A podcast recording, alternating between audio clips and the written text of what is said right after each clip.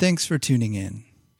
This podcast is intended solely for the purpose of personal growth and not as a replacement for professional psychological support. The views and opinions of the hosts and guests of this show are not meant to be taken as medical advice. It is very important to seek the help of a qualified medical practitioner when making any shifts to psychiatric medication you may be taking, or if you are experiencing extreme psychological distress.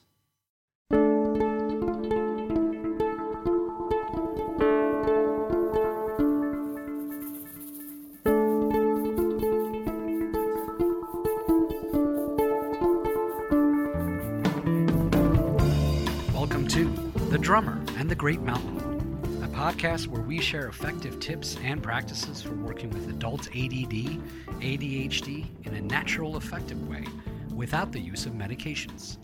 Each episode, join me, your host, Batman Saram, along with the author of The Drummer and the Great Mountain, Michael Joseph Ferguson. Join Michael and myself in an interactive discussion of sharing our stories as we journey together in transforming what can be the gift of being what we call hunter types. This podcast is intended to be your audio companion to the book written by Michael, who joins me each episode, where we both will strive to foster dialogue, give you our personal insights, and share both of our experiences on this similar path that we are all on.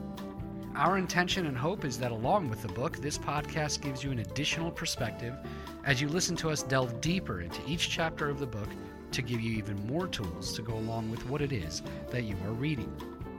Visit us at drummer and the great mountain dot com to purchase the book and look for more tools, tips, and updates, as well as giving us feedback on this podcast.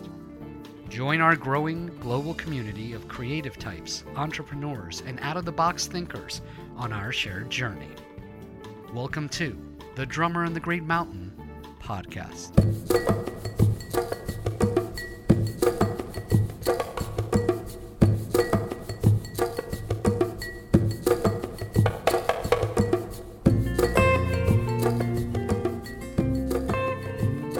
Welcome, everyone. Thanks for tuning in. I'm your host, Michael Joseph Ferguson. How are you? How's your twenty nineteen going? I hope it's going really well. Uh, today's topic is finding your tribe, the importance of friends and community to nourish you on your path.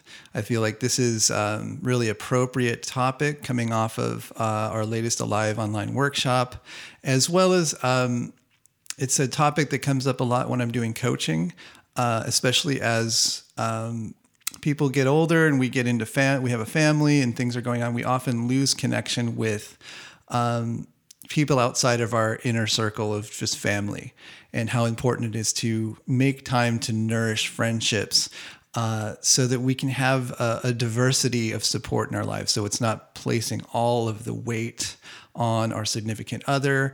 Um, we have more diversity, and it's more connected to what we talk about in terms of, when you think of the hunter-farmer theory, how we, we all lived in tribe at one point or another back in back in the day. Uh, it's in our D N A to have tribe, to have uh, a circle that's broader than just our family. And so I think part of our, a lot of the disconnection and sadness and suffering that everyone goes through, hunter type or not, I think comes from not having good community and good tribe around us. Uh, we think we have to do it by ourselves and isolate, and it's a very um, destructive tendency that is uh, encouraged somewhat in our Western culture. So I think this is going to be a really rich episode, so please stay tuned for that. Um, and also, in I'm going to be shared, joined uh, briefly by uh, my partner, my business partner, Questa, who's also my fiancée and uh, the love of my life. And we've been together for quite a long time through the whole journey of uh, writing the book, publishing the book. She had a lot to do with it. You've Many of you have interacted with her if you've been in the workshops. Um, she's an amazing human being, and so I'm really looking forward to uh, talking a little bit about a friend of ours um, who was part of our tribe that had has recently passed. And so we want to have a nice little conversation about her, because she was a, a great gift to our um, our family, and uh, we'll be talking about her shortly. Okay, so a couple announcements. Um, first off, um, just want to thank everyone who joined the Alive Online Workshop. We had a full house. Um, I'm sorry if a few of you I know weren't able to get in. Uh, there will be more coming up. So we're going to try to do this more regularly. So um, if you're not already, please get on the email list for the drummer, drummer and the great mountain dot com. Uh, or it's, especially if you want to get on the wait list, I'd encourage you to drop us an email at info at alive life coaching dot com. That's info at alive life coaching dot com. So just drop us a line and say, please put me on the wait list, and we will make sure that you get in uh, into the next one, and there won't be any problem of you, uh, you know, getting in at the last minute, not being able to uh, to get in because we've closed it up. Part of why we do that is if we have too many people, um, we don't give in, people don't get enough one-on-one support. And so we actually opened it up to a few more people this time, and it worked out good. So we may even open up a little bit more on the next one, maybe have a little more people. Um, but we do need to cap it. So I apologize if you weren't able to get in. Uh, you can, there'll be more coming up, I assure you. Um, and so some reflections just on the workshop. Uh, we had people from all around the world. So hunter types from pretty much every part of the globe was on, were on this one. A few people actually tuned in at three in the morning where they were at. We had some people in Japan and Australia, uh, which was amazing commitment. Um, we also record them. So a lot of, a lot of people had to tune into the recordings, um, and just interact through the Facebook group, but we had a great time. This was a fantastic group of people, lots of wins from, uh, just really enjoyed hearing, uh, what really worked, what really resonated, what tools were really helpful. Um, each workshop, there's, there's a different theme that I noticed starts to crop up of, of the thing that really seems to support people the most. And on this one, we did a live, I did a live mind mapping um, demo of how to use mind mapping in planning your day, which you've heard me talk about before, and uh, encouraged everyone to start doing that as, as their daily part of their time management planning. And it seemed to work really well. And I was really pleased to see Um, that unfold. So, uh, and, and as time goes on, if you've been in other workshops, each one is a little different because I've coached a lot more people each between each one. And so I've learned more and, and everything gets refined and, and, uh, and I constantly update the workshop. Me and Questa will go through and, and talk through how the last one went, make some adjustments. So each time it's different. So, uh, hopefully, hopefully you'll be able to make the next one. Uh, we will be announcing it Uh, as soon as we have a date, and I have a feeling we'll do a few each year. So there'll probably be another one coming up in a few months. So definitely uh, look forward to interacting with you then. And there may actually may be a couple uh, surprise events coming up here uh, even before that. So um, definitely be on get on get yourself on the email list if you aren't, so you can just get all the announcements. Okay, so um, that's that. And then the next uh, piece of news is we are now on Amazon. So uh, as you may have heard me say in the past, I, I decided not to put the book on Amazon in the beginning because I wanted people to come to the website, join the email list, and start to build a relationship. And to my great surprise, that worked really well. I was, wasn't sure if people would be willing to like go to a website and like, who is this person? Are they going to buy the book? But they did. And so it's built a really tight community. So uh, now as we've grown and we've grown surprisingly, I can't believe the, the size of the audience at this point.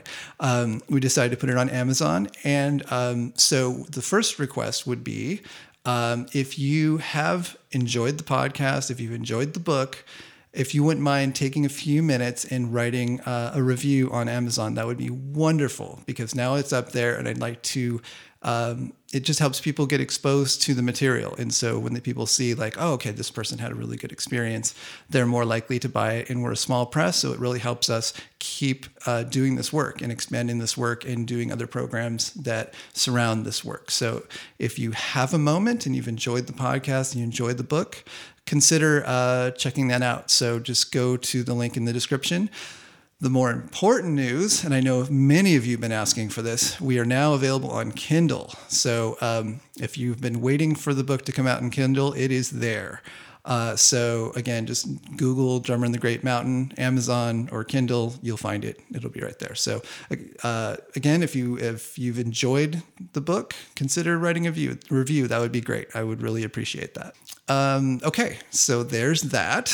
And um, I've got a new find that I'm tr- what I'm trying to do going into twenty nineteen is really expand this work a bit and expand, um, kind of keep an eye out for things that I think you would all enjoy and people that you'd like to connect, potential hunter types out there doing work, which I don't know if this person is, but uh, I was really inspired by this. So uh, I was looking through YouTube at the beginning of the year, looking at just some travel, some people doing travel stuff. And I ran across uh, this guy named Johan. I, I believe his last name is Giogor. Give me a second. Johan Giorgiev. I think that's how he pronounces it. He's Bulgarian. Uh, Don't worry about it. I'll send. I'll, I'll have the link. You won't have to look that up. So uh, he started in I think two thousand fifteen and traveled by bike from the Arctic Circle circle to Argentina, which is pretty amazing. So he did it in a few different sections, but he he really in a very inspiring and probably a hunter type. Given like when you watch his ability to navigate. Um, especially uh, the natural terrain, and just he basically took a tent and just slept by the side of the road most of the time. I mean, he really did it, connected with the locals. He learned Spanish when he got into Mexico. And um, it's just so heartening to see his interactions with both the natural world, as in respect for the natural world, as well as Um, how he interacted with especially the poorer parts of, of um, South America. I was just really impressed by his um, expansiveness and his connectedness, that he could just meet people and everybody wanted to talk to him, and he really made it a point to connect with people. Um, but more importantly, he, he was very sensitive. He said he, it was really hard to be in cities. He really needed to be out in the country. He really needed to, to um, you know, just be away from the... Uh, the the buzz of the modern world. And uh, you can kind of vicariously live through him on his journey. So I highly recommend it. If you if you have a moment, check it out. Um, I believe it's called See the World. I think that was that was the kind of the moniker he put. But uh, he's got a whole YouTube channel, and there's about, geez, I think six or seven videos that are really long that go through his journey uh, from the Arctic Circle on bike all the way down to Argentina. So highly recommend it. I think the, the hunter type community will appreciate this. And at some point, I'd love to actually have him on the podcast. So uh, we'll see. As I, the last I checked, he's in the middle of uh, the backwoods of Argentina. So I don't know how how connected he is at this point. Um, Anyway, uh, check the description for the link on that, and I'll see if I can post that to Facebook as well. Okay, so on to today's theme, finding your tribe, the importance of friends and community to nourish you on your path.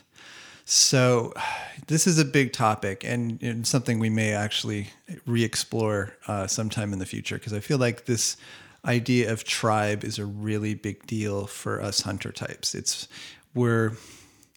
If uh, if genetically it holds true that this is what makes us um, wired the way we're wired, is that we have these uh, genetics that come back from our hunter-gatherer traits that are been in the gene pool for thousands and thousands and thousands of years, then tribe is definitely part of that, because every indigenous culture that is still hunter-gatherers that are still on the planet, um, they live in tribe. Tribe is an important piece. And a tribe is, is again, not just family. It's this bigger circle of tight-knit connections.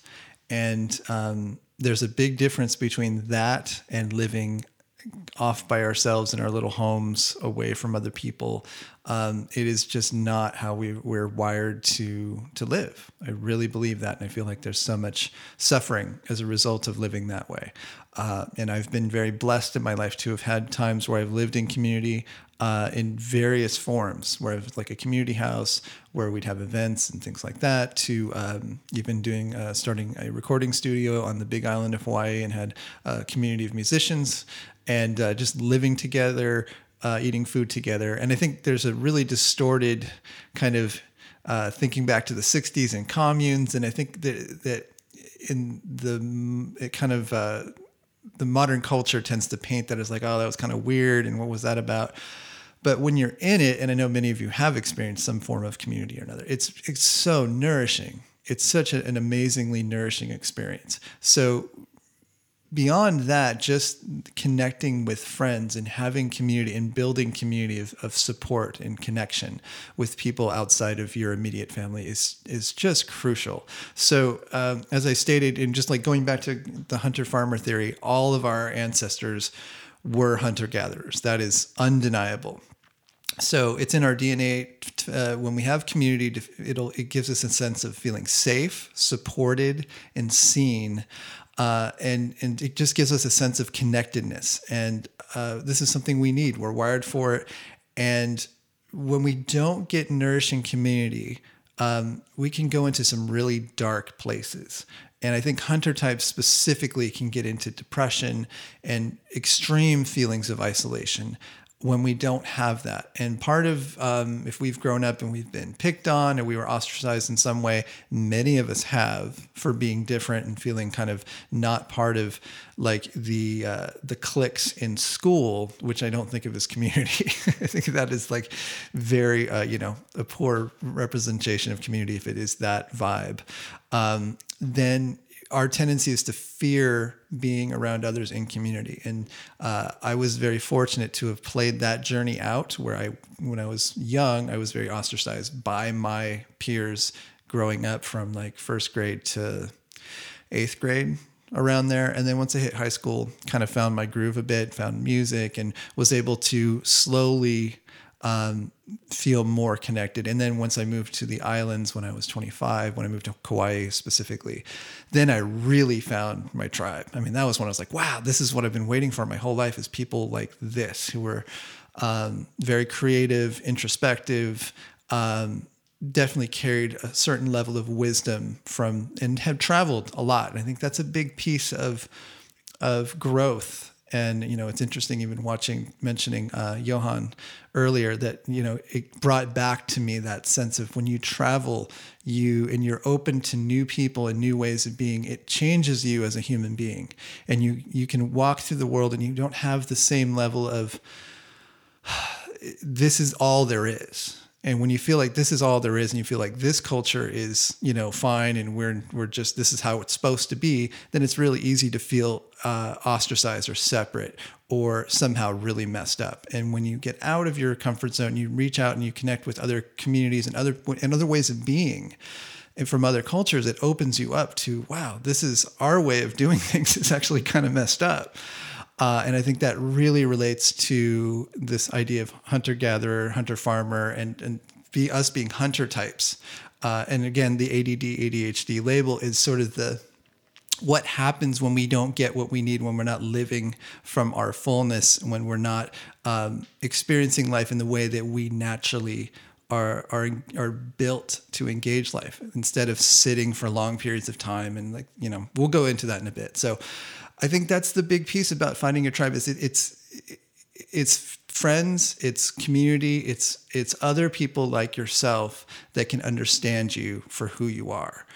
Um, in terms of, again, the self-judgment f- uh, for us hunter types on, on the A D D, A D H D, in that label, um, we're constantly looking at the culture and perhaps other people that are really embedded in the culture.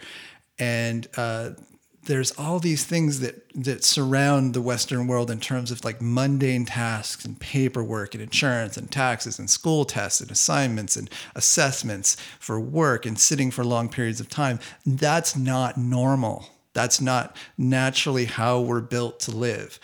And so if we can recognize that, the, what's really helpful is that we don't have this sense of like, we're dysfunctional because we can't do that, because perhaps maybe this isn't the most functional way to live to begin with. So then you can at least come at it from a different perspective of, okay, well, this is what survival looks like right now in this moment, because you still have to be in the world. You, you know, you, you can technically sell everything and move to another place, and that's that's possible. But if you have a family and you have all these connections, it's a little difficult. But when you have the perspective of maybe there's another way of being, maybe um, I need to kind of quote unquote play the game a bit, but in a way that I don't judge myself for being the way I am, it takes a lot of the pressure off. There's so much energy that can be put in, that gets put into self-judgment, and it just it just erodes our self-esteem. And so half of the challenges I see with my coaching clients is the inner dialogue. that's like half the battle. It's like if they just calm the inner dialogue down and have a little more self-compassion and, and perspective, they're actually way more functional just because so much energy is being burned beating themselves up. And again, that gets programmed from other people. That's that's from family, schools. Uh, unfortunately, sometimes it's like uh, your intimate relationship, the people in your life, family. It's it's that. And so, again, the importance of having people in your life that can see you, that respect you, that see um, your core self, and maybe who are wired similarly to you, is so important. And it's an, as we get older, it's really important for us to actively create that in our lives. It becomes, it's a little easier when we're younger to meet people and to connect. When we get older and things, family starts to happen, we have to make time for it. So going back to our natural way of being, Um, one of the highlights of modern culture is it's extremely destructive and disconnected from the natural world, uh, which is kind of insane when you when we look back to the eighteen hundreds when white men came to America, and they uh, the natives thought we were insane because, for one thing, we slaughtered all of the buffalo for the for the, the pelts.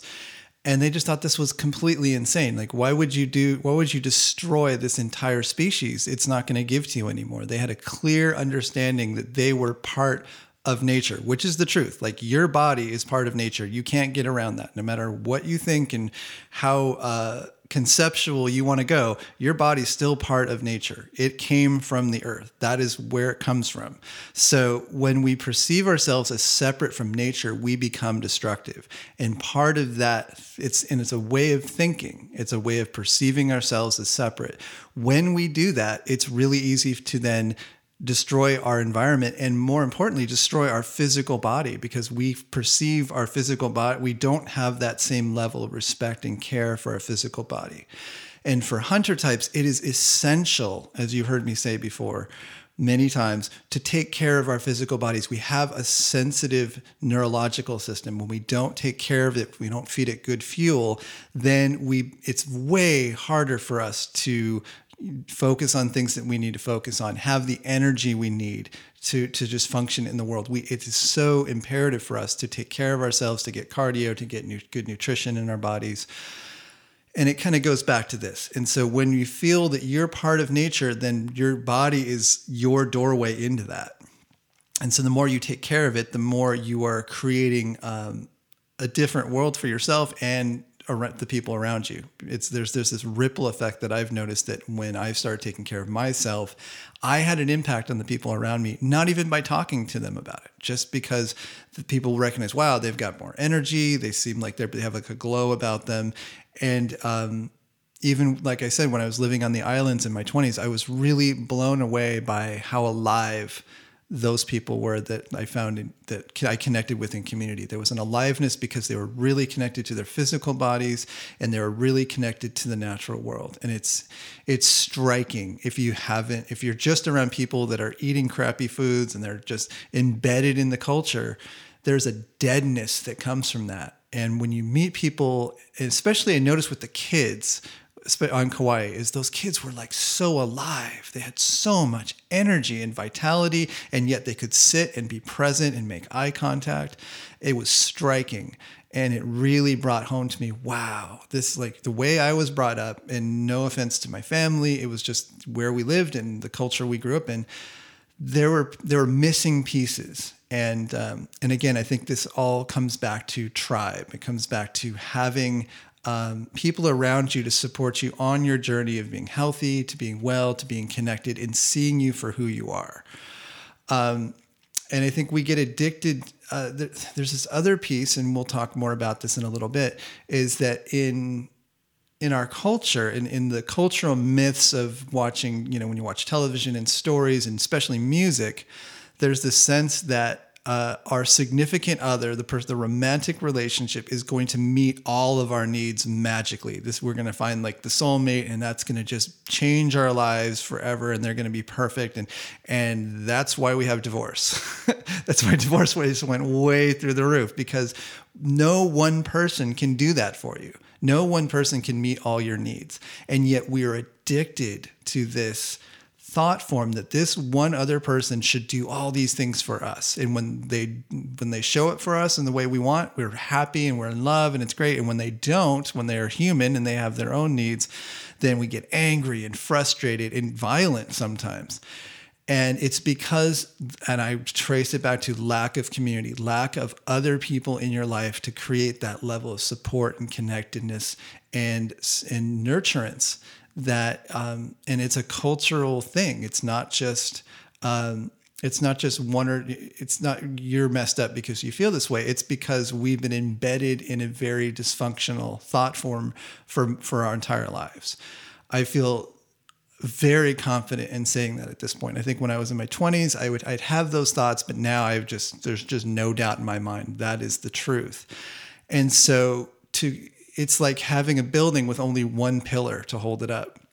You're going to be, have a much more functional structure that'll be safer and more, uh, you know, stable because it's got multiple pillars. When you have multiple sources of support and nurturance in your life, you're going to be, you're going to be more calm when something comes up between you and your significant other. Then you're going to be able to ma- manage it better because it's not all riding on this person in this moment to meet that need for connection and support that we often uh, place solely on our significant other. And it creates a, and, and also I can say probably many of you feel the same way on the opposite end of that, where you feel like the other person in your life is really pulling on you and pulling on you and pulling on you. And if they had that kind of support, they would probably feel a little bit less attachment and a little more sense of connect, like they could manage and have a conversation with you and see you for who you are instead of as a vessel for them to get their needs met. And it's just unfortunate that these are the patterns that we have to deal with. And I see it a lot in our, my coaching process, and I really have to start talking people through. Here's how are you placing all of your needs on this one person? And it's really easy to get to the bottom. I mean, it's once it becomes, it, it's, it rises in your awareness. It's really easy to see it like, oh, wow, I'm doing that. But then the emotional threads of unplugging from that, that's a journey. That's not something that can just change like that. But it does take making connections, building community. And later on, we'll talk about just ways of doing that and some ideas on, on uh, some action items you can take. Um, so with that, one of the things I've noticed with coaching is when people get married and they have a family, there's a strong tendency to place friends as very low on the priority list. And that's understandable. You've got family, you've got, you know, if you're providing for your family or you're a mom and you're taking care of the family, then there's not a lot of time left at the end of the day. But it's even more important when you have family to have people outside of that circle to support you. Now, in other tribes, it's really, in tribes, I could even mean just other cultures in, in, in other parts of the world. It's very common for uh, the, the grandparents and other people to be involved more directly in the day-to-day. And so even with discipline and things like that, because it, it, it gives some more space for the parents so that parents aren't having to hold up everything to do with child rearing. And um, now we send people off, kids off to school, and then they have, you know, people that you probably don't know. You don't know what their values are as far as teachers. Teachers are amazing. Um, but at the same time, you need there's there's other components to a strong, healthy family uh, that often tend to just even just the outer circle of the tribe, like grandparents, like cousins, and and and some of you may have that, but a lot of us don't have that, or it's not part of the system. Like we're off in our own circle, and this is what we do, and okay, we'll kind of let you in for a little bit on you know parties, and then we kind of pull back instead of having a more broader support system that's part of the day to day. Uh, and again, these are things that can shift once you become aware of it. And once you think, okay, now maybe there's ways of being that could be different than how we're doing it. Uh, but mostly it's like taking the pressure off. When you start to think this way, when you start to think in terms of what other kind of support can I bring in, then it opens the door to like, well, what, you know, how can life be easier? How can life be more fulfilling? So all of these pieces of having tribe, having connectedness uh, with more than just your inner circle, Um, it really opens the door for some, you know, some of the needs that often go really unmet. Okay, and with that, I'd like to bring on my partner, Questa. Um, if you have not interacted with her before, this might be the first time you hear her voice. She's the brains behind the operation. Uh, she um, handles all of the coaching business. She's been, uh, she's done so much in terms of getting the book done, marketing. I mean, this is, she's my other half. So welcome to the podcast. Uh, thank you so much. It's such an honor to be on today. Um, I really, always really enjoy interacting via email and phone with all of you around the world. So this is definitely not my comfort zone, um, but I'm very much looking forward to sharing a little bit about uh, one of our beloved tribe members, Annabeth Hinderling.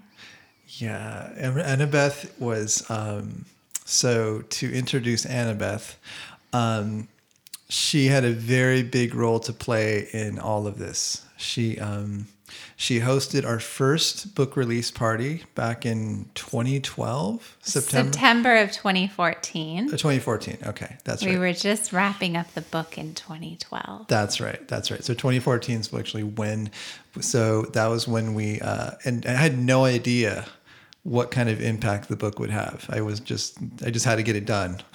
I was like, I got, I got to get this thing. I was probably driving Questa mad because of it. Well, even this conversation is very illuminating because uh, one of the differences, not to go off topic with Annabeth, but one of the big differences between Michael and I is he thinks big.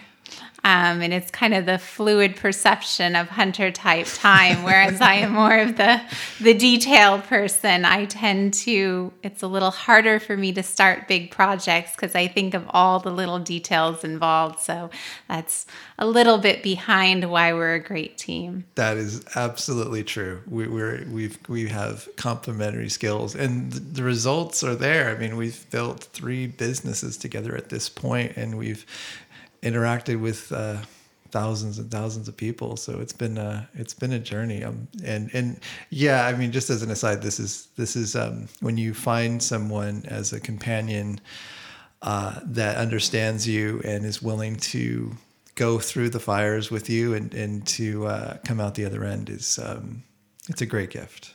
Ah, oh, thank you. So yes, Annabeth um, hosted our first book release party in September of twenty fourteen, um, and she was a huge supporter. Um, the three of us actually all jointly met. Annabeth and I had known each other for many years, um, and I knew Michael for many years as well um, through his music. Um, and in twenty twelve, and I think that's probably what Michael was thinking about, yes. Um, yes. was the year that I envisioned, um, I also teach restorative yoga, um, and I had envisioned bringing together uh, Michael for music and Annabeth as kind of the facilitator of our sacred circle um, in doing a yoga event, which was benefiting Um, a local uh, home in San Diego uh, that is like a safe house for women who have uh, escaped from human trafficking, which is also something I'm really passionate about. So that was the first time that all three of us were together in circle and community, and we sold out. We had a full house of yeah. music and yoga and um, very much a tribal community gathering. So and that, that was packed. I remember yeah. that was just wall to wall. Like we, we they couldn't have fit another person in that room. Yeah, but that's always an interesting experience because when you are with your tribe, you can often, you know, fit many more people in the room because the synergy of the energy is just so perfect.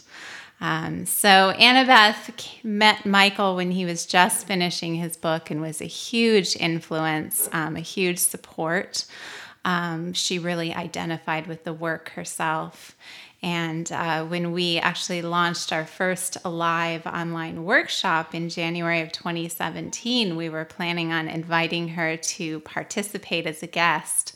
Um, and we hadn't even had a chance to make the phone call, and she signed up and paid and would refused a refund. Um, so she was our our first participant in our workshop and uh, a huge support to this work. Um, so one of the things that made Annabeth really unique is um, she is of Swiss ancestry, um, but she grew up until she was twelve in Bolivia in South America. Um, so she had that very kind of meshing of cultures. Um, her father passed away when she was, I believe, either twelve or thirteen, and she moved back to Switzerland. So, but her early years where she was really kind of developing who she was, she grew up in a very, um, you know, warm community, tribal environment in Bolivia. So she really carried that with her her whole life.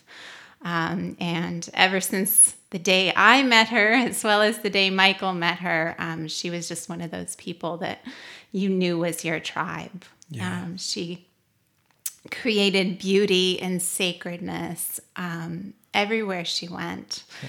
and always made everyone feel very included um, wherever they were, whatever their beliefs were. I always remember her saying she didn't like to get into politics. She just wanted yeah. to connect on a heart space and see everyone as a global family.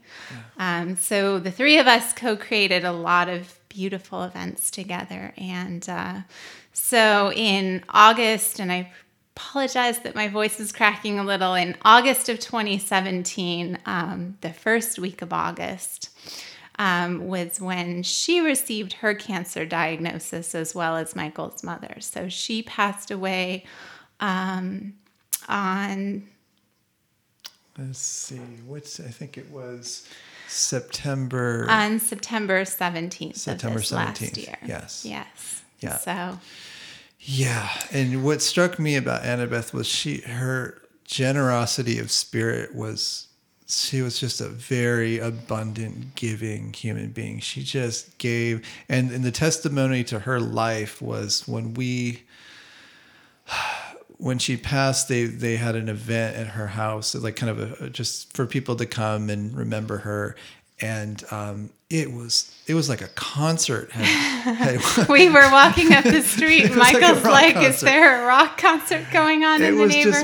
Just, it was for for I, I, for blocks. There were cars everywhere. People of all of all colors and backgrounds and walks of life. Um, And uh, she just really believed in in bringing us all together. Um, she studied Buddhist meditation a lot. Yes. Um, so just bringing us all together um, in that simple, mindful connection. She was also very connected to the natural world yeah. um, and also to... as Michael was talking about, to the physical body, like, and I think that that really came from growing up in South America. Um, she was very connected to dance and to yoga, to as well as art. She was a classically trained pianist and uh, did body work and healing, um, and just an all-around amazing woman who we know is is still with us, um, but definitely one of the core people in our tribe. And um, when she passed away, I'm, some of you may be familiar um, in yoga and meditation. Um, people oftentimes do sound healing, and she left me her full set of crystal bowls. So um, Michael and I are both feeling the call to carry on that work that she did of yes. bringing bringing together community and tribe. Yeah, yeah, yeah. I remember right as she we, we the year between when she found out and when she passed, we would go over um, in the evenings and uh, do yoga with her, make and music, and play music, and, and, and yummy food. Yeah, and I remember I showed her my talking stick, which we'll we'll talk about the talking stick in a future podcast for sure. And she was just like, "Okay, I'm doing it." And I think she she made one, and then she did she did like a whole workshop where she had people over where they made talking sticks. She was very combustible.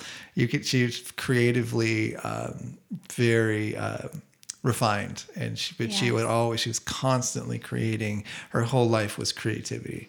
So, uh, and she very much resonated with the book. And I remember she would uh, text me after a podcast, and she'd say, I listened to the podcast, and she'd have my, her notes on it. And um, yeah, just what a beautiful spirit. She was so Annabeth Hinderling. Um, we just want to honor and, and state our gratitude for how you've affected us and the blessings you've given us. And, and to all the people in that are listening to this podcast right now, and especially those who attended the first online workshop. Yeah. Um, some of you probably know her from, from our first online workshop, where she was a very vibrant participant and shared all of her beautiful words and pictures and yeah. And the other, the other thing that I remember Annabeth is she, she committed.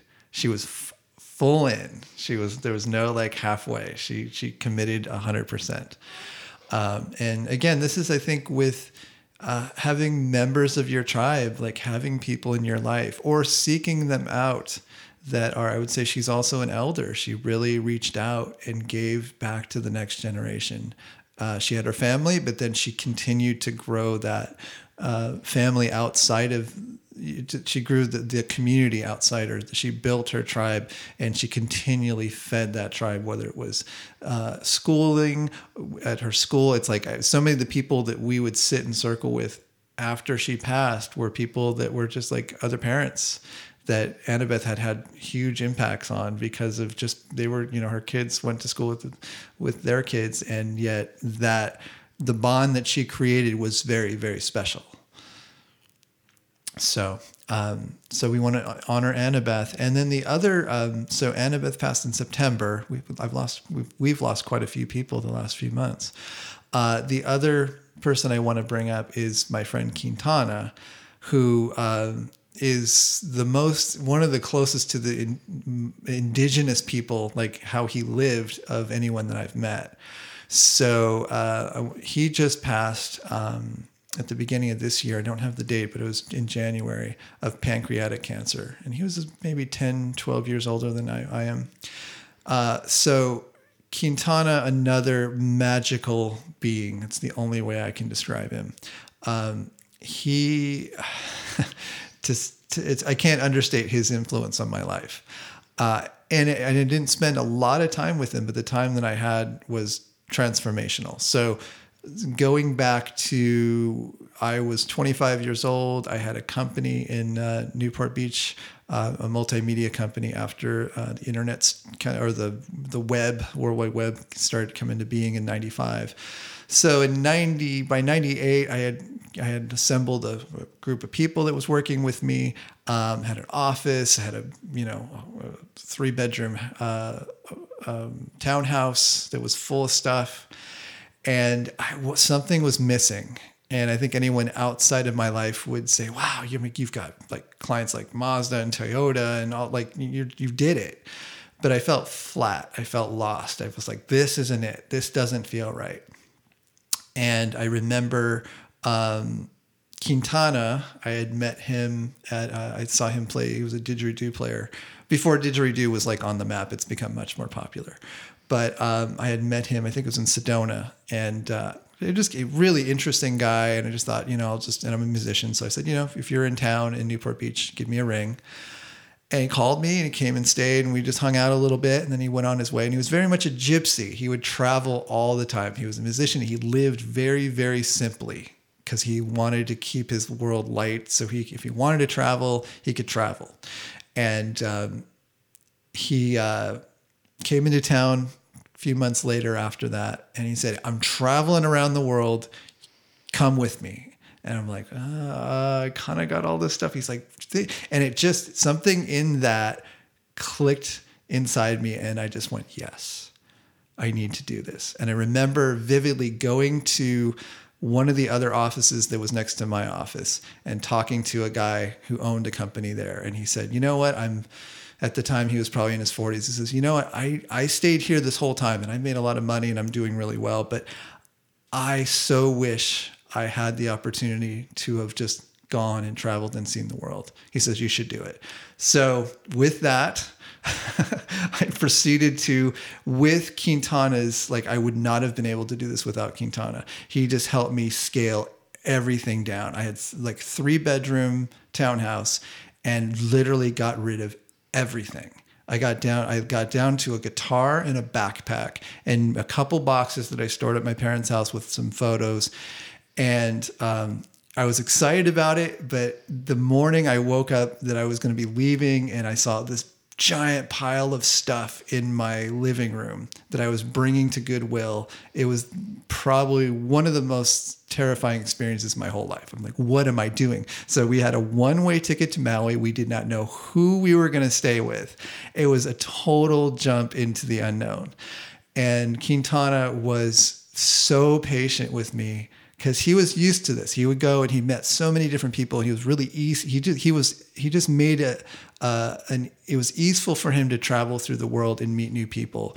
And he would just get on the phone and talk to this person. And so I remember us traveling together, very excited, on a plane, uh, to Maui. We got to Maui and he's like, all right, it's going to be fine. You just, sometimes you just got to trust. And so he made some phone calls.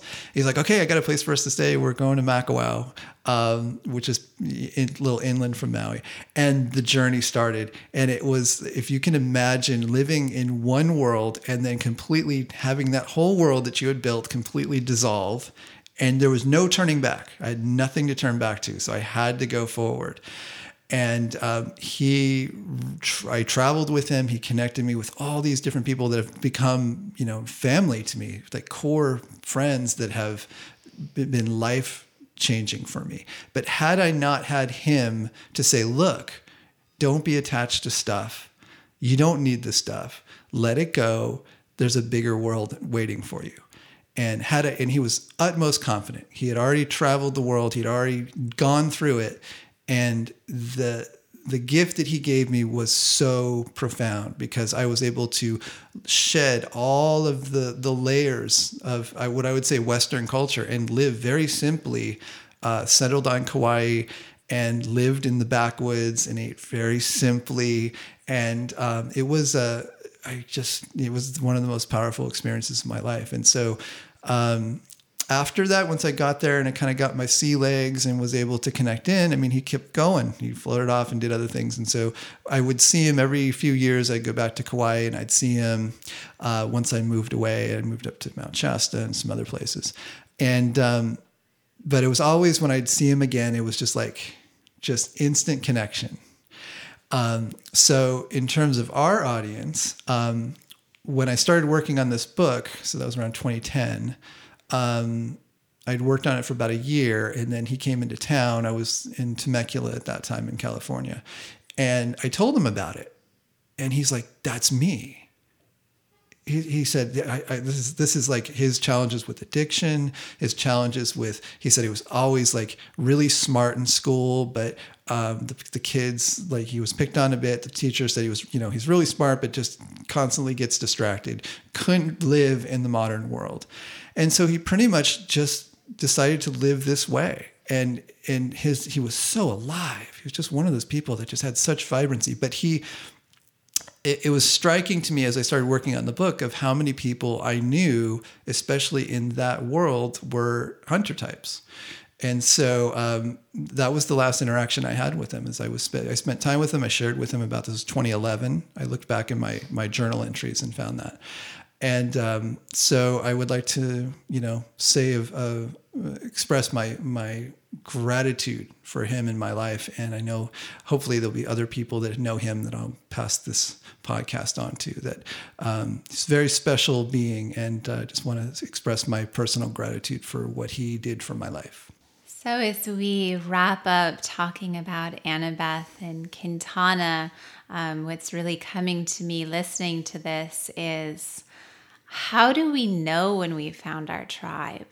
Um, and for me, how you know is when you can really be your authentic self. Um, you can be fully expressed, really the essence of yourself expressed.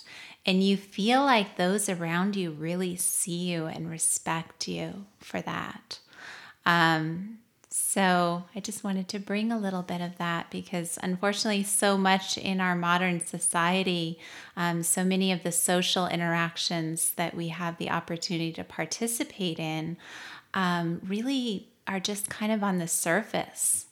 Um, they don't have that depth. And whenever we would spend time with Annabeth, it was such a deep, rich, connected, and very balanced connection where we all felt very expressed and honored. Um, so I would just like to leave all of you before I turn it back over to Michael. So Annabeth gave these bracelets to several of her friends, um, and they have a Buddhist blessing on them. And they're not just a bracelet, they twist, so they're never ending. It's like a Mobius strip. Yes, and so the blessing is, and this is the blessing being the first time I've been on the podcast that I would like to leave you all with from Annabeth. May all beings be peaceful. May all beings be happy. May all beings be safe. May all beings awaken to the light of their true nature. May all beings be free.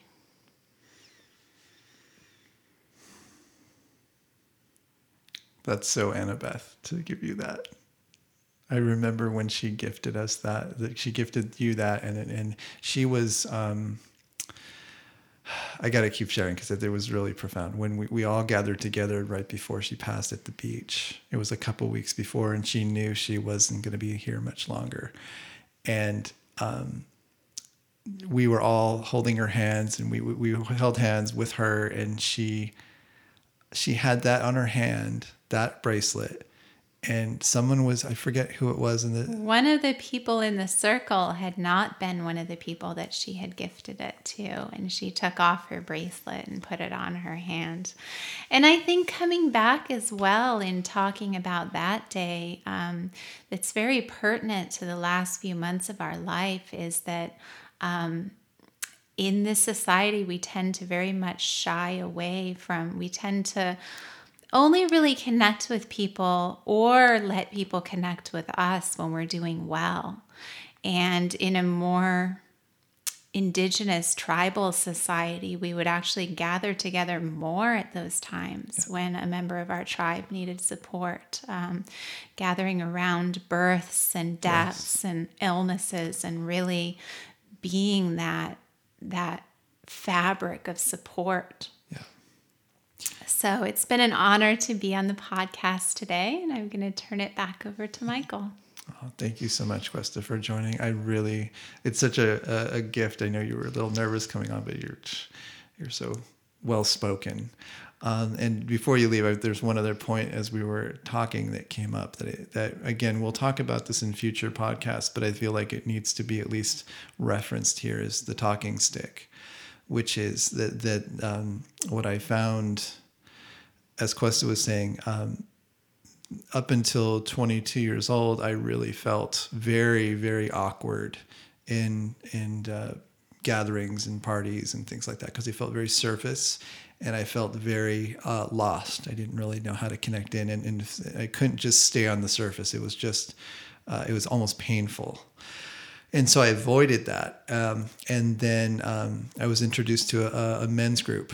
And the men's group, uh, the leader of the group, um, they would pass a talking stick, and there was a sense of presence where each person that was speaking, who held this, held the talking stick, was given their full presence of the rest of the group without being interrupted, without being criticized, or even commented on. And so each person just got seen, and they would just share whatever what was alive with them in that moment, and then they would just pass the talking stick around, and uh, that that. form of communal connection, just going through it once, just was life-changing for me. And I felt seen and respected and heard like I'd never felt before. And so um, I feel like, as Questa was saying, there's not a lot of those opportunities. And um, this is something I used to do quite a bit, is like pulling people together and doing talking stick just to do it, just for no other reason. There was no other alternative motive, just getting together, sitting in community and passing the talking stick around. Um, and there's no, it's not religious. It just had to do with human beings getting together to share community and to be seen for whatever it was that they were experiencing in that moment. Um, so, um, and this is, we've done that a few times with, with Annabeth. And so I just want to just state that there are other ways of being. I mean, I guess the, one of the takeaways, hopefully, from this podcast is there's other ways of being in community, uh, with connection. And sometimes we have to create it. Sometimes we have to seek it out. And, um, and it's going to look different for each of us. And that's part of the journey is, yes. is finding that and exploring that um, for yourself, because it's it's going to look, um, for some people it's, you know, it may be church. For some people it may be some kind of group physical activity. Um, for some people it's those deep, you know, rich circle experiences that Michael's talking about. So I think that would be an invitation is for each of you to explore what finding your tribe looks like for you. So what we're talking about here is surrounding yourself with people who understand you. Sometimes a spouse or a family member may not fully get you. Um, and then the frustrations build up, and then, as we said before, it's like you, when you start to lose those needs of encouragement and connection because things have come up, uh, it's so imperative to reach out to people outside of your your core circle to get listening, to get encouragement, to get support, because it just it helps your your significant other and it helps you. Um, and so I want to talk a little bit about like depression, anxiety, sadness. Um, As uh, I've just discussed before on the podcast, uh, going back to Marshall Rosenberg and talking about needs, when needs like connection, community, listening, encouragement, when they go unmet for a long period of time, just like they're just like not having a certain vitamin, we can get sick uh, and emotionally feel sick. And depression, I think, comes um, whenever I've had coaching clients that have had depression, and I don't do any form of psychological coaching. I'm just noticing like there's usually needs that are unmet. That's, there's a biological component, component usually. And then there's also just needs that are unmet where they feel like they can't meet, meet the need. They feel like there's no way they can get that need met. And so because of it, they, they go into depression. It seems to be the nature of our emotional self to do that. And one of the big uh, missing pieces for many people can, is connected to community. It's connected to listening, to being seen, um, and all that affects self-esteem. So um, if you are experiencing depression, anxiety, sadness, and, and you don't know where to turn, it's really important to find community, to find people. And, and part of that is maybe reaching out to people when you're feeling you want to just seclude yourself, like start to think about who is the person that in the past has been able to support you and encourage you.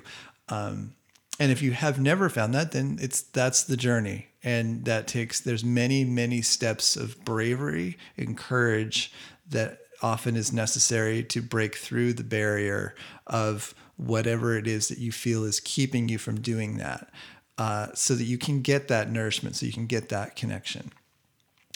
Um, hunter types definitely enjoy, usually enjoy uh, spending time with other hunter types. So primarily, and again, going back to our, our last workshop, um, it just feels really good to be around people that are wired the same way you're wired. And so what I find is most of us have those hunter types in our life that we can reach out to and connect with. Um, they not, may not be the most uh, stable at times. Uh, people in our lives where we feel like, okay, they're not maybe as um, consistent as we'd like them to be, because that's kind of part of the wiring.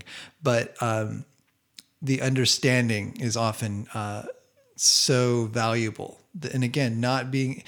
getting over the thing of you not having to have all of your needs met by this one person, including friends, is really helpful to say like, okay, I can get this need met from this person, but maybe they're not a really good listener, but they really get inspired and we can like kind of jam on creative things. I've got definitely a few friends that are like that, where I don't necessarily have the, the emotional depth, but the creativity and the energy that that I also need as part of my life. They really feed me with that.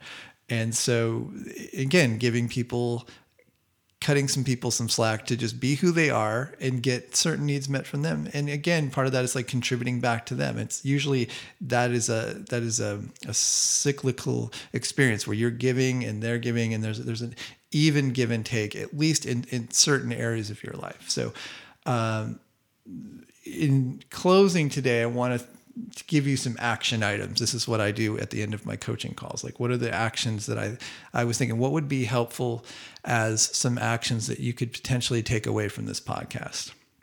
And one of them is real simple. Reach out to a friend you haven't talked to in a long time, someone that you know you have a really good connection with. And because life has uh, moved on and maybe they've moved to another location, or you just haven't had the time or the space to connect with them, reach out to them. So listen to, if you're listening to this, that person's probably already popped up in your, in your, uh, on your radar already from just hearing us talk. So reach out to that person today, or those people today, make it a priority.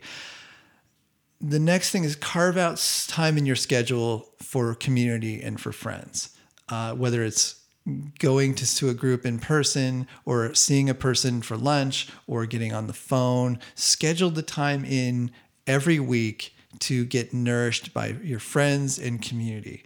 I can't stress that enough. Now, we have the modern modern technology. If they've moved away, you can also use things like Zoom, FaceTime, Skype. You can bring together a few people um, with very little effort. You can say, like, these three friends were all moved in different parts of the country or, or part of the world. Let's three weeks from now, two weeks from now, let's all get together. We'll Skype, we'll Zoom, whatever it is, and we'll just hang out with each other and see each other's faces and, and just connect with them. In terms of, so the, so one is reach out to a friend today. Two, think about what time in your schedule you can carve out every week. What's a good time in your schedule that you can build in friend community time? So that's two. Those are two action items. The third one is seeking some form of community.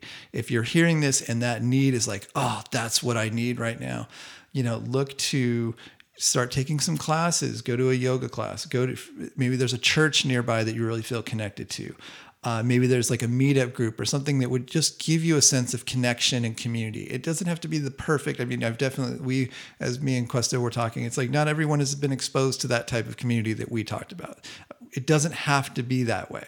It just has to be some form of container for you to connect with people that are like-minded.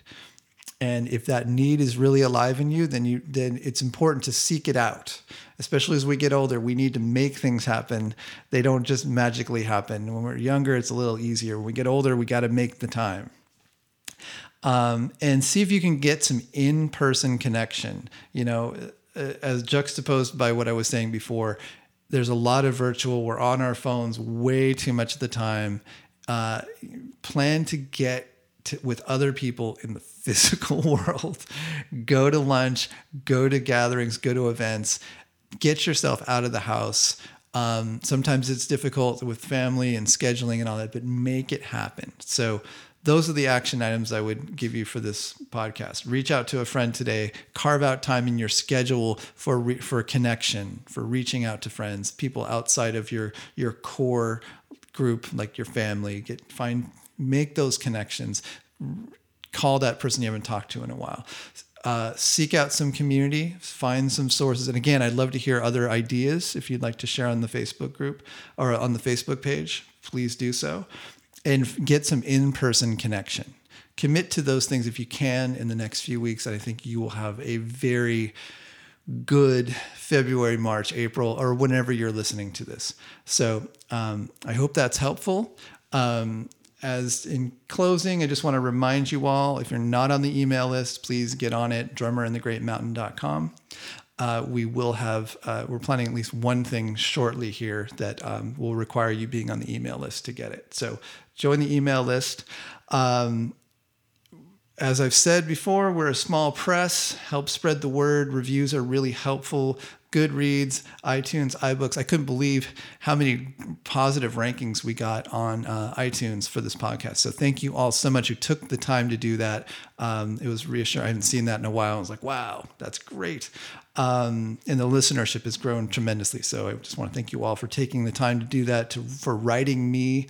Uh, if you've written me in the past and I haven't gotten to it, especially if it was during... Let's see, uh, September through January of this, this last, so September twenty seventeen through January twenty nineteen. If I haven't gotten back to you yet, I apologize. I got a lot of correspondence and I'm slowly, I'm committing to a few every day. So if I haven't gotten back to you, I will get back to you, I assure you. Um, As I said, we just added the book to Amazon. If you would like to write us a review, if you've enjoyed this the podcast and the book, please uh, take the time, spend a couple, even just rate it. It's going to help other people find this work, and I really appreciate that. As well as now, uh, reminding you that we are now on Kindle, so if you're waiting for the Kindle book, it is available. Check it out. Uh, if you're new to the podcast, I encourage you to go back and listen to the beginning twenty episodes because we go through the book chapter by chapter. What I would recommend is get the book and start going through the book while you're listening to the podcast. And you'll have a really, I think, a more dimensional experience going through some of the exercises and the topics we discuss. Uh, consider sharing this podcast with someone you know who's a hunter type that may need this kind of support. Please spread the word. Uh, and also let us know what topics you'd like us to cover. Uh, drop us an email at info at drummerandthegreatmountain.com. And um, I think that's it. Join us on Facebook, Twitter, YouTube. Um, if you go to drummer and the great mountain dot com, in the upper right-hand corner, you'll see all those links there. And uh, I want to thank again Questa for joining us. And until next time, be well.